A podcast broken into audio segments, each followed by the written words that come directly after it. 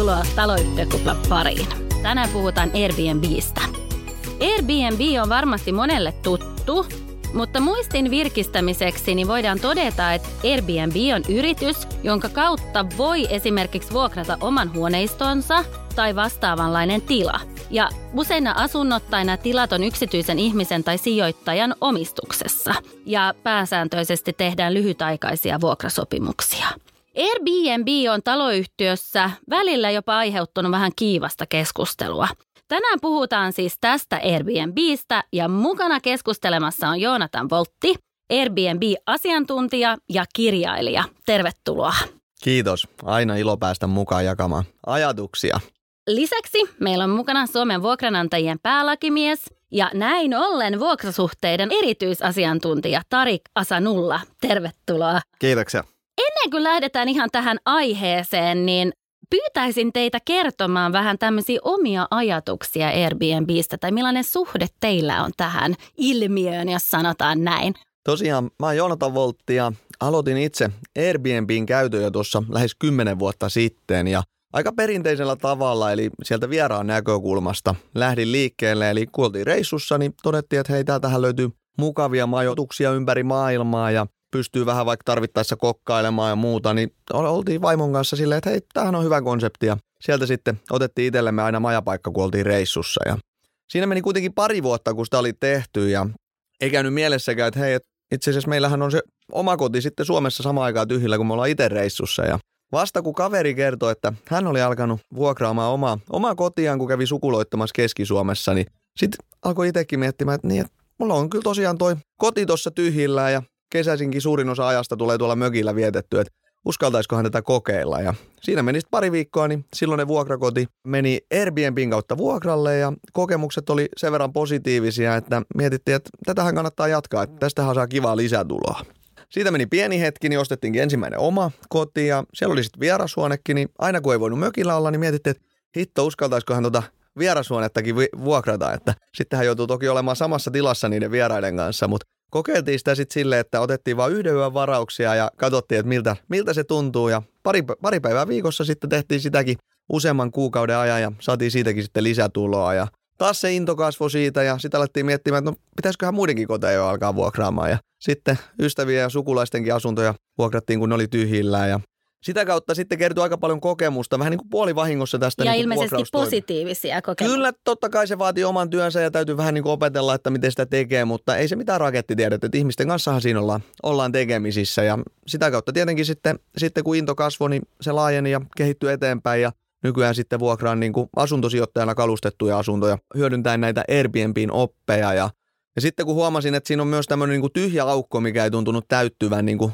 tieto, tieto, tietopohjan osalta, että ei ollut niin kuin tietyllä tavalla oikeisiin kokemuksiin pohjautuvaa tietoa hirveästi tarjolla aiheesta, niin innostuin sitten kirjoittamaan myös ensimmäisen suomenkielisen kirjan aiheesta, johon kasasin omat ja parinkymmenen muun majottajan kokemukset sitten kansien väliin. Eli jos sun pitäisi valita, että onko se tämmöinen mahdollisuus tai haitta, niin kyllä sä ihan selvästi varmasti sanoisit, että se on mahdollisuus. Totta kai mä oon nähnyt sen aina mahdollisuutena ja, ja kaikki ne tietyllä tavalla kaikissa asioissa on aina kuitenkin plussia ja miinuksia, niin, niin sitten täytyy vain tiedostaa ne, että mitä mahdollisia haittoja siihen voi liittyä ja miten niitä voi minimoida sitten omalla toiminnalla. Kyllä, just näin. No mutta mitä sanoo Tarik?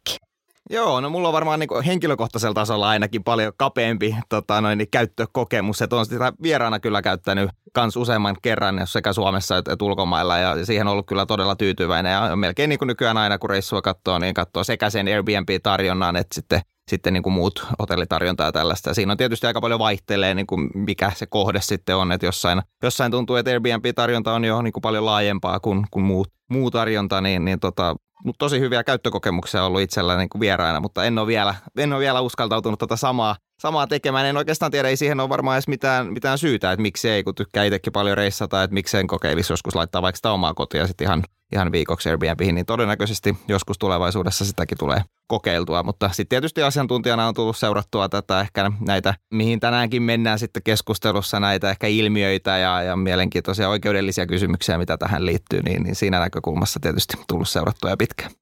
Joo, ja tätä ajattelin vähän kysyä, eli kun sä siellä vuokranantajissa oot töissä, niin teillä on varmasti perinteisesti ollut enemmän tämmöisiä pitkäaikaisia ja tämmöisiä perinteisiä vuokrasopimuksia, mutta tämä ilmiö oot huomannut sielläkin ihan, ihan selvästi sitten. Joo, kyllä me ollaan huomattu, että totta kai niin kuin tällaisia Jonatanin kaltaisia, ketkä tästä on innostunut, niin on, on tullut entistä enemmän, mutta kyllä silti niin kuin isossa kuvassa on hyvä muistaa, että me ollaan kysytty sitä, niin meidän jäsenistöstä alle 2 prosenttia on edes okay. käyttänyt Airbnbitä kerran vuokranantajan ominaisuudessa. Että kyllähän se niin kuin tähän vuokranantajuuden isoon kuvaan on hyvin, hyvin pieni ilmiö edelle. Jep.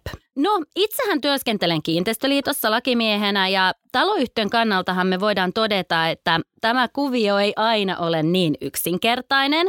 Ja kiinteistöliitto suoritti kyselyn ja siinä kun sitten taloyhtiön edustajat niin vastasivat, niin kävi kyllä ilmi, että tiettyjä haasteita tästä taloyhtiöllä seuraa ja tässä on ollut tilanteita, että on aiheutunut melua näistä, jätteiden lajittelu, on ollut semmoista turvattomuuden tunnetta, kun vaihtuu nämä vuokralaiset usein siellä. Avaimet, lukitus on ollut yhtenä haasteena, niin ajattelin kysyä, että että no ehkä sinä Tarik siellä vuokranantajissa, niin ootko törmännyt näihin tämän tyyppisiin? Onko tämä ilmiö niin kuin huomattu sielläkin?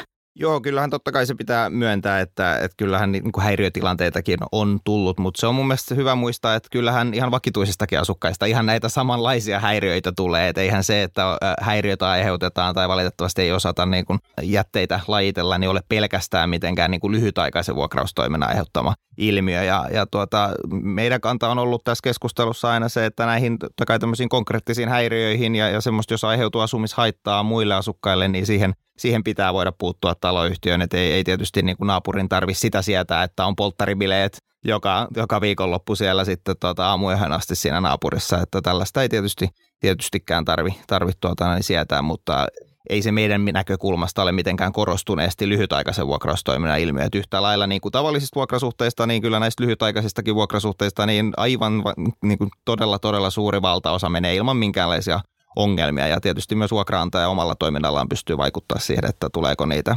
haittoja muille vai ei. Totta. Ja Joonatan, sä vielä just mainitsit, että jopa omaa kotia on, on vuokrattu ja muutenkin sehän on vähän sitä omaa omaisuutta, mikä vuokrataan. Niin voin kuvitella, että siinä myöskin kun valitsee sen vuokralaisen, niin siinähän on oma intressikin löytää tämmöistä luotettavaa tahoa. Mutta oot sä muuten siis törmännyt tähän, tähän ilmiöön, että, että vaikka näin oot lähtenyt valitsemaan sitä luotettavaa tahoa, niin onko taloyhtiöltä tullut sanomista tai onko jotain ongelmia tässä, tässä ollut? Joo, mun mielestä Tarik oikeastaan aika hyvin tämän pohjusti, että totta kai jos paljon jotain tehdään, niin usein siellä jotain, jotain saattaa tapahtua, mutta siihen voi kuitenkin niin paljon vaikuttaa, että ne mielikuvat, ja tämä oli se yksi syy, miksi mä myös halusin sen kirjan kirjoittaa, että ne mielikuvat, että jos ei sulla ole kokemusta, että niin kuin Tarik tuossa antoi tilastoja, että kuinka vähän kuitenkin ihmisillä on oikeasti niitä omakohtaisia kokemuksia siitä, niin silloinhan sä muodostat sen mielikuvien median tämmöisen perusteella, se sun näkökannan asia. Ja faktahan on se, kaikki tietää sen, mikä sinne mediaan päätyy. Sinne päätyy se just se, kun joku on mennyt persiilleen tai hommat on mennyt, mennyt muuten vähän mönkään. Et, et tietyllä tavalla niin se on ensimmäinen asia, mikä mun mielestä kannattaa tässä koko keskustelussa tiedostaa, että ne meidän mielikuvat usein on paljon raffimpia, mitä se todellisuus on. Et, et tilastot ei myöskään vakuutusyhtiön esimerkiksi niin kuin korvauskäytännössä, kun mä oon myös heitä haastatellut tässä, niin tue mitään sellaista, että esimerkiksi lyhytaikainen vuokraus aiheuttaisi enemmän korvattavia vahinkoja kuin pitkäaikainen perinteinen vuokraus tai muu asumistoiminta. Eli, eli tämä on niin kuin mun mielestä ensimmäinen semmoinen asia, mikä on hyvä tiedostaa siinä niin kuin taustana heti, kun tätä rupeaa pohtimaan. Ja sitten sen jälkeen mennään siihen, että, että tietyllä tavalla vaikka vastakkainasettelu on aika herkullinen asetelma, asetelma luoda keskustelua monessa tilanteessa, niin siinähän on nimenomaan sama intressi. Sillä, että jos mä vuokraan siellä oli se sitten mun oma koti, sijoituskoti tai vuokra-asunto, jota mä jälleen vuokraan, niin joka tapauksessa mulla on siellä omaa omaisuutta, mä oon kalustanut sen. Ja ei mulla ole mitään intressiä aiheuttaa häiriötä missään taloyhtiössä, vaan kyllä mä pyrin pitämään huolen siitä, että jos mulla on siellä vieraita, ne tietää, miten siellä toimitaan, mitkä on taloyhtiön järjestyssäännöt, milloin siellä on hiljaisuusajat, minne ne jätteet kuuluu viedä, missä tupakoidaan, kaikki tämmöiset asiat, koska se helpottaa mun elämääni. Joo, Joo, palataan vielä kuitenkin tässä vaiheessa vielä siihen niin kuin valintaan. Mä oon ymmärtänyt, tai kerro, onko mä ymmärtänyt oikein, että Airbnb, kun se on semmoinen niin netissä toimiva, niin onko se sellainen, että kun tehdään se vuokralaisvalinta tai sitä kautta valitsee, niin siellä on näin, että on arvostettu heitä niin kuin ennallaan ja se on itse asiassa semmoinen ehkä työkalu, joka myöskin auttaa siinä, kun valitsee sen vuokralaisen. Kyllä mä, mä, mä nimenomaan sanoisin, että, että kun, siis useinhan puhutaan Airbnb-vuokraamisesta, vaikka ilmiö on laajemmin lyhytaikainen vuokraustoiminta. Eli se kanavahan voi olla mikä tahansa. Sä voit vaan postata vaikka Facebookiin tai Toriin tai Booking.comiin tai mihin tahansa tämmöiseen kanavaan, kanavan sen sun asunnon tai muun kohteen vuokralle, mutta Airbnb on maailman laaji, niin sen takia usein puhutaan siitä. Ja mä itse suosin Airbnb nimenomaan siitä syystä, että siellä on itse asiassa – kaikkein parhaimmat työkalut varmistua siitä sen sun vieraan luotettavuudesta ja siitä, että hän toimii asiallisesti ja pelisääntöjen mukaan. Just nämä aikaisempien majoittajien arvostelut, ne on yksi erinomainen keino. Siellä sä voit vaatia, että se on vahvistanut henkilöllisyyden, eli hän on se ihminen, joka hän sanoo, että hän on asettaa sääntöjä, joita hänen tulee noudattaa. Jos hän ei noudata niitä, niin tarvittaessa viimeisenä keinona voidaan jopa keskeyttää majoittuminen kesken. Eli, eli siellä on kyllä paljon näitä työkaluja, minkä, minkä kanssa sä pystyt lisäämään sitä luotettavuutta ja todennäköisyyttä, että kaikki menee, menee hyvin myös sen majoittumisen aikana. Ja tämä on se syy itse asiassa, minkä takia mä uskallan ihan niin kuin ilman, että se aiheuttaa mulle mitään huolta, niin myös sitä mun henkilökohtaista kotia, missä on mun täysin henkilökohtainen omaisuus, niin myös vuokrata tietyllä tavalla tuntemattomille ihmisille, niin ainoastaan Airbnbin kautta, koska siellä on niin hyvät työkalut sen tietyllä tavalla sen vieraan luotettavuuden vahvistamiseen. Ja tästä on ehkä hyvä huomata, että näitähän tämän tyylisiä työkaluja on nyt tullut sieltä lyhytaikaisen vuokraustoiminnan puolelta myös pitkäaikaisen vuokraustoimintaan. Nyt meillä on jo palveluntarjoajia, ketkä tarjoaa niin kuin pitkäaikaiselle vuokralaiselle sellaisia palveluita, missä sä voit tehdä sen oman profiilin ja vuokraantajat sitten voi käydä arvostelemassa, jos on kaikki mennyt edellisessä vuokrasuhteessa Kiitos, hyvin. Niin. Kiitos tästä tiedosta, koska tämä ajattelin Joo. seuraavaksi itse asiassa kysyä, että toihan on, mä tiedän kun on, on seurannut teidän vuokranantajien toimintaa, niin teillähän on hyvät ohjeet, että miten selvitetään, että onko se vuokralainen niin kuin luotettava. Mutta jos se ei ole tämmöinen, niin eihän se aina ihan, ihan helppoa ole, mutta mallia ilmeisesti on otettu nyt sitten. Joo, joo just näin, että nämä on kuitenkin niin kuin puhutaan kauheasti lyhytaikaisen ja pitkäaikaisen vuokrauksen eroista, mutta en mä tiedä, onko niissä sitten loppupereissä niin kuin fundamentaalisesti kauhean isoa eroa. Eli siinähän on tarve asunnolle, on se sitten tuota päiväksi, viikoksi, kuukaudeksi, vuodeksi tai kymmeneksi vuodeksi, niin, niin, tuota noin, niin tässä on varmasti niin kuin molemmin puolin toimintatapoja, mistä voidaan niin kuin oppia sekä lyhytaikaisessa että pitkäaikaisessa hei, itse asiassa, jos me mietitään näin, että on se lyhytaikainen, niin sittenhän se on hyvin lyhyt aika se vuokralainen siellä. Sitten taas jos se on pitkä vuokrasuhde, niin siinähän voi tapahtua vaikka mitä siinä aikana. Että ehkä jos miettii vuokranantajan kannalta, niin riskihän voi jopa olla ehkä pienempi lyhytaikaisessa tai onko yhtään perää tässä, mitä Tiet, ajattelet? Tavalla, kyllä tuossa tietyllä tavalla on semmoinen perä varsinkin, että jos siellä jostain syystä ne hommat ei sujuisi niin kuin pitää, niin kuin Tarik tuossa aikaisemmin sanoi, niin, niin ongelmia aiheutuu aina jossain, niin kuin, kun isossa mittakaavassa toimitaan. Oli kyse sitten pitkäaikaisesta vuokraista tai lyhytaikaisesta. Jos me mietitään, että miten me pystytään se ratkaisemaan, jos ei sitä pystytä ihan vaikka puhumalla selvittämään tai, tai niin kuin tämmöisellä keskustelemalla, niin, niin silloinhan lyhytaikaisessa vuokrauksessa tosiaan, niin sulla voi olla keinona ihan jo vaikka keskeyttää se majoittuminen kesken, jos siellä rikotaan niitä sääntöjä. Mutta kyllä me kaikki tiedetään, että vuokralaista sä et käy sieltä siirtämässä pihalle, jos, jos tota häiriötä aiheutuu. Että kyllä se häätöprosessi on sitten kuitenkin niin kuin vähintään kuukausien prosessi lähtökohtaisesti. Eli tietyllä tavalla, niin kyllä siinä on mun mielestä niin kuin myös voimakkaammat työkalut käytettävissä lyhytaikaisessa vuokrauksessa mahdollisten häiriötilanteiden ratkaisemiseen, jos ei niitä pystytä ihan niin kuin ystävällisellä ja rakentavalla keskustelulla ratkomaan. Niin on siinä varmaan myös se, että tietysti jos, jos vuokrainen vaihtuu usein, niin sä käyt siellä huoneistossa paljon useammin katsomassa, että kaikki on kunnossa talossa ja huoneistossa, että kun taas pitkäaikaista vuokraista, niin se voi vähän niin kuin sitten jopa unohtua jossain vaiheessa, jos on pitkään kaikki hyvin mennyt, eikä sitten välttämättä tiedäkään, että jos siellä jotain vaikka huoneistossa on tapahtunut.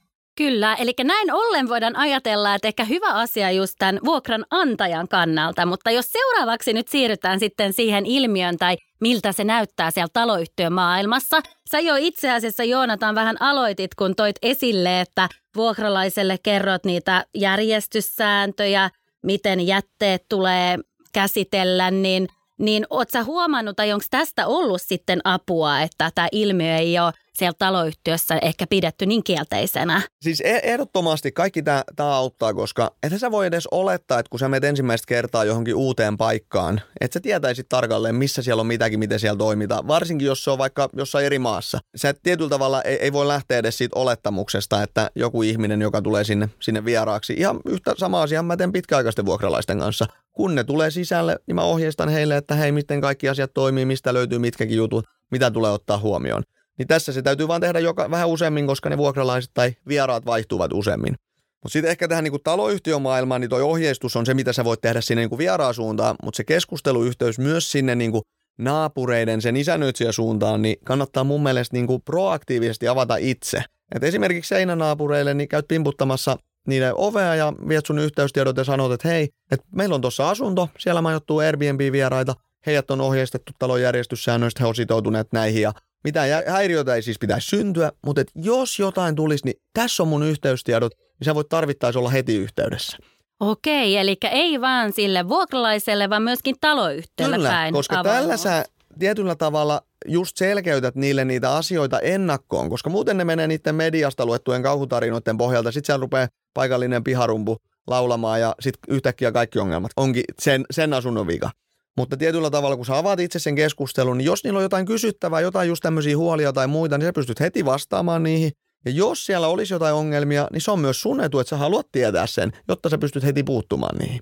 Totta, totta. Mitä sä Tarik, ootteko te kanssa teidän organisaatiossa mietitty jotain tämmöisiä niin kuin pelisääntöjä tähän liittyen. Joo, toi on mun tosi, tosi hyvä, mikä nyt tässä on tullut moneen kertaan, ja toi Joonatanin konkreettiset esimerkit, niin kyllä me aina tuodaan sitä esiin, että se on nimenomaan kyllä vuokranantajan edun mukaista panostaa siihen lyhytaikaisen vuokralaisen ohjeistamiseen. Että mikä on, esimerkiksi jos me nyt mietitään vaikka tätä jätehuoltoa, että eihän välttämättä kukaan vuokralainen niin kuin tahallaan siellä aiheuta sotkua jättämällä roskapussia käytävää, mutta kun suurimmassa osassa maailmassa toimitaan niin, että roskat jätetään kadun varteen tai muualle, niin se, se on yksinkertaisesti voi olla siitä kiinni, että ei ole tietoa vaan, vaan asiasta, että, että tota, kyllä se ohjeistaminen on, on niin kuin todella, todella tärkeää ja sitä painotetaan. Ja se on kyllä vuokraantajan edunmukaista myös, myös siitä näkökulmasta, että sitten tulee niitä niin kuin häiriöilmoituksia sieltä taloyhtiöstä todennäköisesti vähemmän ja sitten myös, myös ei ehkä kaupungin rakennusvalvontaan tehdä sitten helpommin kanteluita, mistä sitten lähtee omat prosessinsa liikkeelle, mitä sitten luetaan tuolla lehtien palstoilla.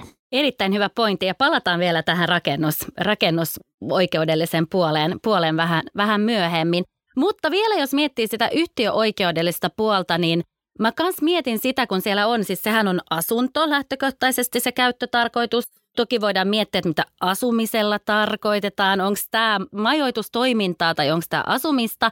Ja sitten vielä pohdin sellaista, että jos meillä on siellä sitten tämä lyhytaikainen vuokralainen, niin siellähän taloyhtiössä saattaa olla semmoisia tiloja kuin pesutuppa tai taloyhtiön sauna, miten autopaikat, vierasautopaikka tai vuokrataanko autopaikka taloyhtiöltä. Onko näihin liittyen, oletteko te huomannut, että näihin liittyy jotain tiettyjä haasteita? Oletteko te joutunut pohtimaan jotain ohjeistusta tai neuvoa tähän liittyen? No ehkä jos mä siihen käyttötarkoitukseen yleisesti otan kantaa alkuun, niin, niin kyllä itse on pitänyt sitä selvänä, että kyllä se nyt on niin kuin asumiskäyttötarkoitukseen. Ei se ainakaan olennaisesti siitä poikkea, että, että niin kuin säkin varmaan hyvin muistat nämä vanhat korkeimman oikeuden ratkaisut siitä, että hammaslääkäritoiminta ja perhepäivätoiminta on, on sallittua, niin niin kyllähän se, että jos siellä sitten joku kuitenkin, niin mietitään mitä se ihminen siellä asunnossa tekee, nukkuu, syö, käy suihkussa, niin kyllähän se nyt asumista, asumista on. Sitten tietysti jotain haasteita, just nämä, nämä tuota, niin parkkipaikat tai yhteisten tilojen käyttöoikeudet, niin, niin siinä, siinä tietysti voi tulla kysymyksiä, mutta en mä nyt näe sitäkään niin kuin laajassa mittakaavassa ongelmana, että meillähän vaikka just saunavuorot vaihtelee niin kuin niiden käytännöt taloyhtiöissä, että sulla voi olla viikoittainen saunavuoro tai sitten voi olla, että varaat kertamaksulla vaikka kuinka monta kertaa viikossa, sitten taloyhtiö ottaa siitä kertamaksun, niin en näe silloinkaan, että mikä se ongelma taloyhtiössä sitten on, on sen mukaan, jos ainakin itse on monia taloyhtiöitä nähty, missä ne saunavuor- saunat on pikemminkin niin kuin pienellä käytöllä, että jos siellä sitten lyhytaikainen vuokrainen käy, jättää sen siistien kuntoon, maksaa siitä saunamaksun taloyhtiölle, niin en mä siinäkään niin kuin pysty suoraan mitään ongelmaa näkemään. Oletko Joonatan huomannut, tai onko tämä itse asiassa, kun sanoit niin hyvin, että sä oot avoin taloyhtiölle päin ja keskustelet, niin voisin kuvitella, että tämä voidaan sopiakin taloyhtiön Totta kai. Tässähän ollaan ihmisten kanssa tekemisissä. Oli ne sitten vieraita, naapureita, isännöitsiä tai sitten se vuokranantaja. E- e- eihän niin kuin, lähtökohtaisesti niin kuin mun mielestä aina se avoin keskusteluyhteys on niin kuin paras pohja alkaa niin kuin ratkomaan näitä asioita. Ja, ja niin kuin omalla kohdallani esimerkiksi, niin jos mä mietin, että mulla on lyhytaikaisia vuokralaisia, niin ei ne lähtökohtaisesti ole ehkä välttämättä niin kiinnostunut niin just silloin menemään saunaan tai sinne pesutupaan tai johonkin muualle. Jos ne on, niin sehän, nehän on siinä vuokralaisia kuin mitkä tahansa muutkin. Sitten mä vuokraantajana mietin, että miten mä opastan heitä tai mahdollistan sen, että he pystyvät sitä käyttämään, koska heillähän on siihen ihan, ihan yhtä lailla oikeus kuin muillakin vuokralaisilla. Toi kyllä hyvä, täytyy heti vaan tarttua tuohon, että sehän on monesti niin, että, että se lyhytaikainen vuokralainen jopa käyttää sitä huoneistoa vähemmän ja on siellä ikään kuin, että hän voi oikeasti käydä siellä vaan nukkumassa. Että jos mietitään, että meille joku japanilainen turistipariskunta tulee vaikka viikoksi tänne kiertämään Helsingin nähtävyyksiä, niin, niin vaikea on uskoa, että siellä kauheasti taloyhtiöllä yleensä mitään häiriötä aiheutuu mutta miten se vesimaksu sitten, jos siellä ei ole sitä mittaria? Aivan. Tämä voi tuntua pieneltä asialta, mutta tämä on usein siellä taloyhtiössä semmoinen periaatteellinen. Koska tämä on niin pieni asia, niin sen takia se kannattaa ratkaista tosi helposti. Eli, eli vaikka itse näin, niin kuin, jos, jos sä haluat vuokrata sitä lyhytaikaisesti se sun asuntoon, niin vaikka lasket sen keskiarvo, että täällä on keskimäärin ollut kolme vierasta, että mä maksan kolmen vieraan, että oot itse sinne isännöitsijä yhteyden, niin silloin sä tietyllä tavalla katkaiset siivet jo etukäteen siitä, että tästä nyt tulisi ongelma, että muut maksavat nyt sen muutaman kympi enemmän siitä. Ja toki jos siellä on vesimittari, tätä ongelmaa ei ole lainkaan. Ja sitten me voidaan miettiä tätä eteenpäin taas, että kun siellä joskus on jo joku isompi porukka, niin kyllähän kaikilla käy vieraita. Kyllähän mulla voi käydä kavereita tai tuttuja siellä ilman, että ne maksaakaan siitä ja sekin on ihan niin kuin sallittua taas. Että et niin kuin ehkä maalaisjärkeä siinäkin mittakaavassa, mutta koska tämä on niin herkullinen aihe nostaa tikun nokkaan, niin mä itse tässäkin olisin proaktiivinen ja maksaisin sieltä vaikka sen yhden ihmisen vesimaksun ekstraa ihan vaan sen takia, että mä luon sillä sitä goodwillia sinne, että hei, tässä on nyt ajateltu, että tässä ei ole tarkoitus, että vedetään näiden muiden osakkaiden selkänahasta mitään, vaan että tehdään tätä niin kuin hyvässä hengessä ja yhteisymmärryksessä. Joo, kyllä mä allekirjoitan tuonne, että kannattaa niin kuin kannattaa ilmoittaa se sinne isännöitsijälle ja taloyhtiölle, että hei, että tässä on tämmöinen kapasiteetti tämä on vaikka viimeisen vuoden aikana olen seurannut tosi tarkasti, että tämä on se keskimääräinen, niin pyöristää se vaikka siihen seuraavaan kokonaiseen vesimaksuun ja maksaa sen. Että, että turha siitä on riidellä ehkä sitten niin kuin Exceleiden kanssa katsoa päiväkohtaisesti, että milloin nyt on ollut. Ja... Joo, mutta jos mä yritän nyt vetää tämän niin kuin yhteen tai kun me kuitenkin, tai mäkin lähdin siitä olettamasta, että vähän ehkä pidetään taloyhtiössä tämän niin kuin haasteellisena kuviona. Myöskin todettiin, että ennakkoluuloja on.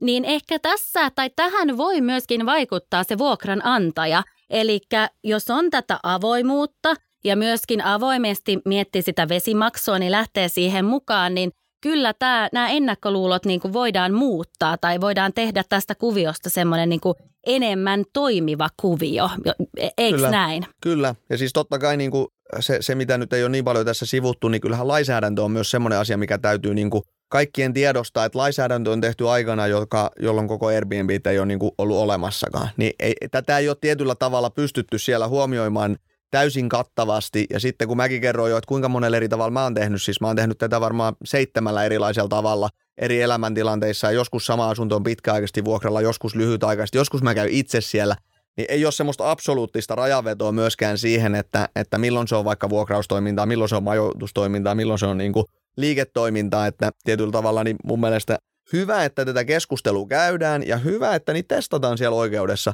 koska sieltä sitä tulee selkeyttä kaikille. Et mun mielestä Mut sitäkään... ehkä ei vaan testata oikeudessa, vaan kyllä mä, mä oon itsekin sitä mieltä, että ehkä joku lainsäädäntö, tarkennus, pelisäännöt tarvitaan. Mutta ennen kuin mennään siihen, niin vielä sellainen juttu tähän ilmiön liittyen, niin vielä se rakennusoikeudellinen puoli. Eli tässähän on, on, on toki se, että jos ajatellaan, että että mehän ollaan nyt puhuttu paljon siitä yhtiöoikeudellisesta puolesta, mutta jos miettii se rakennusoikeudellinen puoli, niin jos siellä on sitten niin suunniteltu tämmöinen asunto vakituiseen asumiseen, eli ajatellaan, että asutaan siellä kaupungissa, käydään töissä ja näin, niin voiko tällä ilmiöllä olla laajempia vaikutuksia vuokratasoon. Mun mielestä jopa Barcelonassa, onko Berliinissä on tätä ilmiötä vähän kuin kielletty. Tiedän myöskin, että rakennusviranomaiset eri paikkakunnalla on ottanut tähän niin kuin kantaa. Tämä on herättänyt keskustelua, niin onko näin Tarik, että, että sulla on myöskin jotain omaa kokemusta tästä ja haluat jakaa sen meille? No joo, ehkä tässä on kaksi puolta, että noit, niin kuin markkinavaikutukset on vielä, vielä oma, mitä just näitä kaupunkeja, mitä viittasit Euroopassa, niin useassahan niitä on, on yritetty kieltää. Muistaakseni Berliinissäkin on, taitaa olla – tai ainakin yritettiin kieltä jossain vaiheessa, mutta sitten kun menee Airbnb-sivustolle, niin sieltä taisi olla 20 000 kohdetta silti, että tota, siitä voi jokainen miettiä, miten tämmöiset 20-luvun kieltolait toimivat esimerkiksi Suomessa 100 vuotta sitten, niin ei se vaan, ei se vaan niin kuin toimi, että tämä, tämä on jo globaali ilmiö, mikä on, on tullut jäädäkseen ja, ja sääntelyhän on aina perässä niin kuin globaali ilmiö. Se, sehän on selvä ja se on just niin kuin Joonatan tässä sanoi, niin ei, eihän nykylainsäädännössä niin ole tämmöistä Airbnb-tyyppistä palvelua niin millään tavalla huomioitu, eikä siihen niin kuin vieläkään ole ole löydetty ratkaisuja, että miten sitä pitäisi säännellä. Jos siitä tullaan sitten tähän niin kuin rakennusoikeudelliseen haasteeseen, niin, meillä on niin kuin just on olemassa tiloja, jotka ovat niin kuin rakennusluvalta ja kaavassa asuintiloja, asuinrakennuksia, ja sitten meillä on majoitusrakennuksia ja majoitustiloja. Niillä on niin kuin erilaiset vaatimukset, niillä on erilaiset kaavamerkinnät, Eli ne sijoitetaan kaupungissa niin kuin tietyllä tavalla eri alueille ja sitten niillä on niin kuin erilaiset vaatimukset, että mi- mitä siinä ihan huoneistossa pitää olla, kuinka monta uloskäyntiä minkälaiset paloturvallisuusvaatimukset tulee täyttää. Ja, ja tässä on niin kuin tällä hetkellä aika iso rajanveto-ongelma, että milloin se, milloin se sitten katsotaan, että se on on niin kuin majoituskäytössä rakennusoikeudellisesta näkökulmasta. Jos äsken puhuttiin siitä yhtiöoikeudellisesta, että se on, on ehkä laajempi tai sitä ei ainakaan ole niin, kuin, niin paljon problematisoitu, mutta täällä rakennusoikeudellisella puolella niin, niin se on, on nyt haastava ja, ja meillähän on, on niin kuin viime kesältä on korkeamman hallinto-oikeuden ratkaisu paljon julkisuutta saaneesta tapauksesta Helsingissä, mutta siinä missä oli 11 asuntoa samassa talossa ja siinä oli sitten se kahvila alakerrassa ja ja se nyt sitten katsottiin tämmöiseksi, että se, se ei ollut niin kuin kaavan mukaisessa käyttötarkoituksessa eikä rakennusluvan mukaisessa käyttötarkoituksessa, mutta nyt sitten meillä on, on Helsingin hallinto-oikeudessa tässä nyt käsiteltävänä sitten tulevien kuukausien tai vuoden aikana niin, niin semmoisia tapauksia, missä puhutaan niin kuin yksittäisestä asunnosta tai kahdesta asunnosta, jota on sitten Airbnb tai vastaavien palveluiden kautta vuokrattu. Että kyllä tämä oikeustila tästä pikkuhiljaa selkeytyy sitten varmaan tämänkin puolelta, mutta, mutta tosi, tosi mielenkiintoinen niin kuin tilanne näin juristin silmin myös. Kyllä. Ja Joonatan, sä just sanoit tuossa, että kyllä ne ratkaisut sieltä tulee, mutta mietin vielä sitä, että olisiko kuitenkin toivottavaa, että myös tulisi joku lainsäädäntö tähän liittyen. Kun mainitsit, että sehän on niin vanha, että ei ole huomioita tämä Airbnb, niin miten sä koet se tilanne tällä hetkellä, kun to- toimit siellä? Onko joku semmoinen pelko, että rakennusviranomainen puuttuu tai että joku lähtee kyseenalaistamaan, että toivoisit sä jotain, jotain pelisääntöjä ihan laissa tähän liittyen? Kyllä mun mielestä se on lähtökohtaisesti hyvä, että sitä asiaa mietitään. Et, et siis se problematiikka tulee mun mielestä siitä just, mitä mä sanoin tuossa jo äsken, että, että kun niitä tapoja toimia, ei, ei ole ei, että semmoista niinku absoluuttista rajanvetoa, sitä on niinku maailmalla mietitty ja, ja kyllä se niinku haastavaan keksiä, että missä menee just esimerkiksi sen niin kuin rakennuksen käyttötarkoituksen liittyen se absoluuttinen rajaveto, verotuksen näkökulmasta absoluuttinen rajaveto, että siinä täytyy vähän niin kuin käyttää semmoista tulkintaa, kokonaistulkintaa, että mitkä kriteerit siinä on niin kuin mukana toiminnassa ja mille puolelle se vähän niin kuin sitten kiepsahtaa kenenkin tulkitsijan näkökulmasta. Et, et sen puolesta niin kuin mun mielestä hyvä, että sitä lainsäädännön keskustelua käydään ja että, että sitä myös käydään testaamassa siellä oikeudessa, että missä se raja menee. Mutta mä suoraan sanottuna en usko, että on mahdollista edes keksiä semmoista yksilitteistä rajaa. Täydellistä että, niin, lakia. Tä, täydellistä, mutta mut se ei tarkoita, etteikö kannattaisi silti yrittää. Jep, jep. Mitä Tarikka ajattelee tähän liittyen? No, aika, aika samaa mieltä, että me ollaan tietysti vuokrantajallakin sitä tosi paljon mietitty, että mikä se meidän kanta voisi olla, että miten tämä, tämä voitaisiin säännellä. Näitähän on, on niin kuin erilaisia ratkaisuja Norjassa tai, tai esimerkiksi on rajattu niin kuin päi, tietty päivämäärä vuodessa, mikä voi olla sitten tämmöistä lyhytaikaista per – per asunto. Mutta tässä on niinku, sit tässä tulee vielä haaste siihen niinku suomalaiseen asunto-osakeyhtiömalliin, mikä, mitä ollaan tässä podcastissa varmasti paljon puhuttu ja se on loistava malli. Se pitäisi viedä kaikkialle maailmaan. Mun mielestä se pitäisi olla Suomen niinku ykkösvientituote. Sehän on, on, on niinku mahtava malli, mutta se luo sitten tiettyjä haasteita myös tässä, että et miten, miten esimerkiksi jos katsotaan, että no taloyhtiöstä vaikka kunhan korkeintaan 20 prosenttia on lyhytaikaisessa vuokraustoiminnassa, niin sitten se olisi vaikka ok rakennusvalvontaviranomaiselle. No miten sitten päätetään, että ketkä ne 20 prosenttia Joo, saa se pitää? Niin. yhdenvertainen Kyllä. kohtelu niin siinä. Tämä on niin todella Joo. haastava. Että, että vuosia tätä ollaan mietitty eri kulmia ja, ja itse en ole ainakaan pystynyt keksimään sellaista lainsäädäntöä, mikä mikä tähän niin kuin sopisi ja, ja edes niin kuin valtaosaan tilanteista ratkaisisi. Ja, ja tätähän on tätä jakamistaloutta niin kuin tuo elinkeinoministeriössä – pohdittu tuossa muutama vuosikin sitten jo, mutta ei siitä lainsäädäntöesitystä ole tullut, joka ehkä kertoo siitä haastavuudesta. Joo, joo. Ja, ja ehkä tuohonkin niin kuin vielä semmoinen tarkennus, että itse kun tuolla somessa juttelen aiheesta ja ihmiset kysyy multa asioita ja vinkkejä ja neuvoja, niin huomaa sen, että aina kun lehdessä on joku juttu aiheesta, no totta kai me tiedetään, miten lehtiartikkelit tehdään, että siellä haetaan se mehukas kulma, jolla saadaan lukijoita niihin artikkeleihin, niin sitten ihmiset, jotka vuokraa just vaikka sitä kotiaa siellä tai niillä on kakkosasunto jossain, missä ne vuokraa, niin sitten ne rupeaa vähän panikoimaan, että ei hitto, että voiko mulle nyt joku tulla rang- rangaistus tässä tai voidaanko tämä nyt kieltää mun osalta. Ja sitten kysyy multa, että miten tämä nyt tämä homma menee. Sitten mä silleen, että, että niin kuin tietyllä tavalla muistetaan kuitenkin se, että niin pitkään kuin se toiminta on niin kuin pienimuotoista, sulla on yksi tai muutama asunto, ja sulle ei ole siellä vaikka yritystä taustalla, niin mä sanoisin, että lähtökohtaisesti niin kuin varsinkin se toiminta mun mielestä on niin kuin arvokasta säilyttää, koska se on myös niin kuin tätä jakamistaloutta mun mielestä puhtaimmillaan. Että siellä on oikeasti sitä tyhjäkäytöllä olevaa tilaa, jota saadaan parempaa hyötykäyttöön, kun sinne löydetään majoittua ja joku saa siitä lisätuloa ja tällaista, niin, niin tämä on ehkä mulle semmoinen niin henkilökohtaisesti sydäntä kaikkein lähimpänä, ja mikä koskettaa sitä isoa massaa, koska meillä on kaikilla joskus se oma koti tyhjillä, voi olla joku mökki tyhjillä, joku vierashuone jossain tyhjillä, niin siinä on myös se tietyllä tavalla se mahdollisuus niin isolle massalle saada sitä tilaa hyötykäyttöön ja päästä vähän kokeilemaan uusia juttuja. Tämä on mun mielestä ehkä semmoinen tärkeä pointti muistaa, että sitten kuitenkin nämä juridiset keskustelut usein koskee semmoisia niin isompia toimijoita, vaikka se 11 asuntoa siellä niin kuin Helsingin yhdessä tapauksessa, niin siellä on kuitenkin sitten jo niin kuin isompi yritys ja selkeästi yritystoimintaa taustalla. Kuitenkin on pakko sanoa nyt lakimiehenä ja luen Tarik kanssa allekirjoittaa sen, että ei se ole hyvä tilanne, että on juridisesti vähän mm, epäselvää. Mm, ja just kun Joonatankin sanoi, että kun sitten kirjoitetaan, niin tulee se huoli. Että kyllä mä vahvasti lähden siitä, että jotain lainsäädäntömuutosta pitäisi saada aikaiseksi, sitä kiinteistöliittokin ajaa, ja varsinkin kun ajatellaan sitä taloyhtiön maailmaa, että siellä on näitä ongelmia ja siellä on haasteita, siellä on turvattomuuden tunnetta. Ja ehkä siinä mielessäkin, että kaikki ei toimi niin hyvin kuin sinä Joonatan. Eli siellä ei välttämättä ole sitten vuokranantaja, joka ilmoittaa taloyhtiölle siitä ja maksaa sitä vesimaksua. Ja ne totta kai myöskin vaikuttaa siihen, että ehkä sen takia on pakko saada joku suoja siihen – että olisiko se sitten, että joku velvollisuus ilmoittaa niistä vuokralaisista ta- tai mikä se olisi. Kyllähän niin sitä... nykyinen lainsäädäntö tietyllä tavalla suojaa jo. Että asumisrauhaan pitää kaikille pystyä takaamaan, jos siellä on häiriökäyttäytymistä. Että kyllähän nykyistä, ei, ei nykyinen lainsäädäntö täysin rampa tässä kuitenkaan ole. Että kyllä sitä kuitenkin niin kuin sovelletaan jo tässä.